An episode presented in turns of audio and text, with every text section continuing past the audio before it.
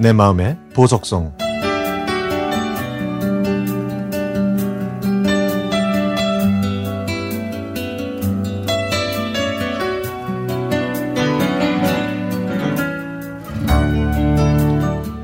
대학교 2학년 때 하동으로 농화를 갔습니다.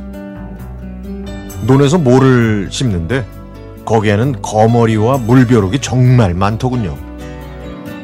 그걸 잡으려고 안간힘을 쓰고 있는데 한 선배가 일은 안 하고 논 우렁이를 잡고 있는 거예요. 국문과였던 그 선배는 모 심는 힘든 일은 안 하고 오로지 된장찌개에 넣을 우렁이 개수에만 신경 쓰고 있었습니다. 선배는 왜 일 안 하고 놀기만 하냐고 면박을 줬더니 그 선배는 뻔뻔하게 자기는 국문학도라 앞으로 쓸 소설에 도움이 될 것 같아서 왔지 일하러 온 게 아니라고 말했습니다. 아우 그럼 안 왔어야죠. 여기 오려고 지원한 사람이 얼마나 많았는데 그 자리를 차지하고 왔으면 열심히 해야죠. 으 자기 소설거리나 운운하면 어떡해요. 아, 내가 일하는 건 아니지. 아, 된장찌개에 넣을 우렁이 100마리 잡으려고 이러는 거야. 선배 된장찌개에 들어갈 우렁이들 그냥 놔줘요. 논 우렁이가 논에 있는 잡초를 없애는데 그걸 잡으면 어떡해요. 주인이 알면 난리 날걸요? 아이, 똑똑하네. 고고미술사학과에서 그런 것도 배워. 아, 책 좀 보고 왔어요. 모심기 하러 오는데 그냥 오는 사람이 어디 있어요? 여기 계신 분들한테 민폐는 끼치지 말아야죠. 아유, 후배한테 부끄럽네. 선배는 이렇게 말하면서 잡은 논 우렁이를 다 놓아주었습니다. 아, 선배, 제 말 잘 듣네요. 마음에 들었어요. 아니, 뭐, 후배한테 칭찬받은 게 처음이라 기분은 좋네. 아, 여기 와서 빨리 모 심어요. 그렇게 저희는 한 조가 되어 모심기를 끝냈고, 저녁에는 구운 옥수수와 삶은 감자를 먹었습니다.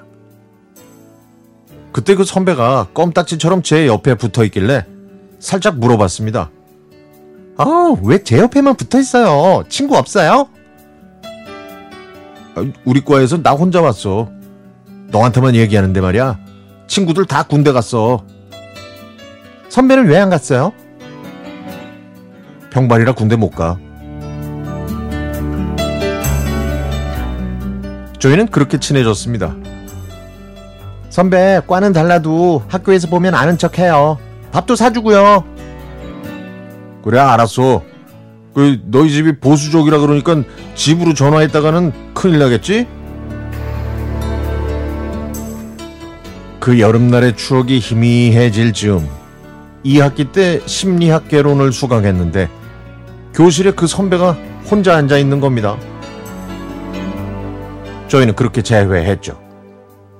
선배가 워낙 숙기가 없어서 친구도 없고 외로워하는 거를 제가 다 챙겨주다 보니 저희는 어느새 캠퍼스 커플이 돼 있었습니다. 예비 시댁에서는 제가 아무것도 안 해와도 좋으니까 그저 며느리만 되어달라고 해서 저는 시원하게 선배와 결혼했습니다. 외로워 보였던 선배한테 반한 거지만 같이 살아보니까요 속 터지는 일이 한두 번이 아니네요. 결정 장애가 있는지 모든 일을 저한테 물어보고 한 시간에 한 번씩 전화해서 지금 뭘 해야 하냐고 묻는 아이 귀찮은 남편 같으니라고. 그래도 그때 논두렁에서 우렁이를 놓아주었던 그 순수한 모습이 떠올라 지금은 전후회로 살아가고 있습니다. 저희도 이제 50이 다 되어 가니까요.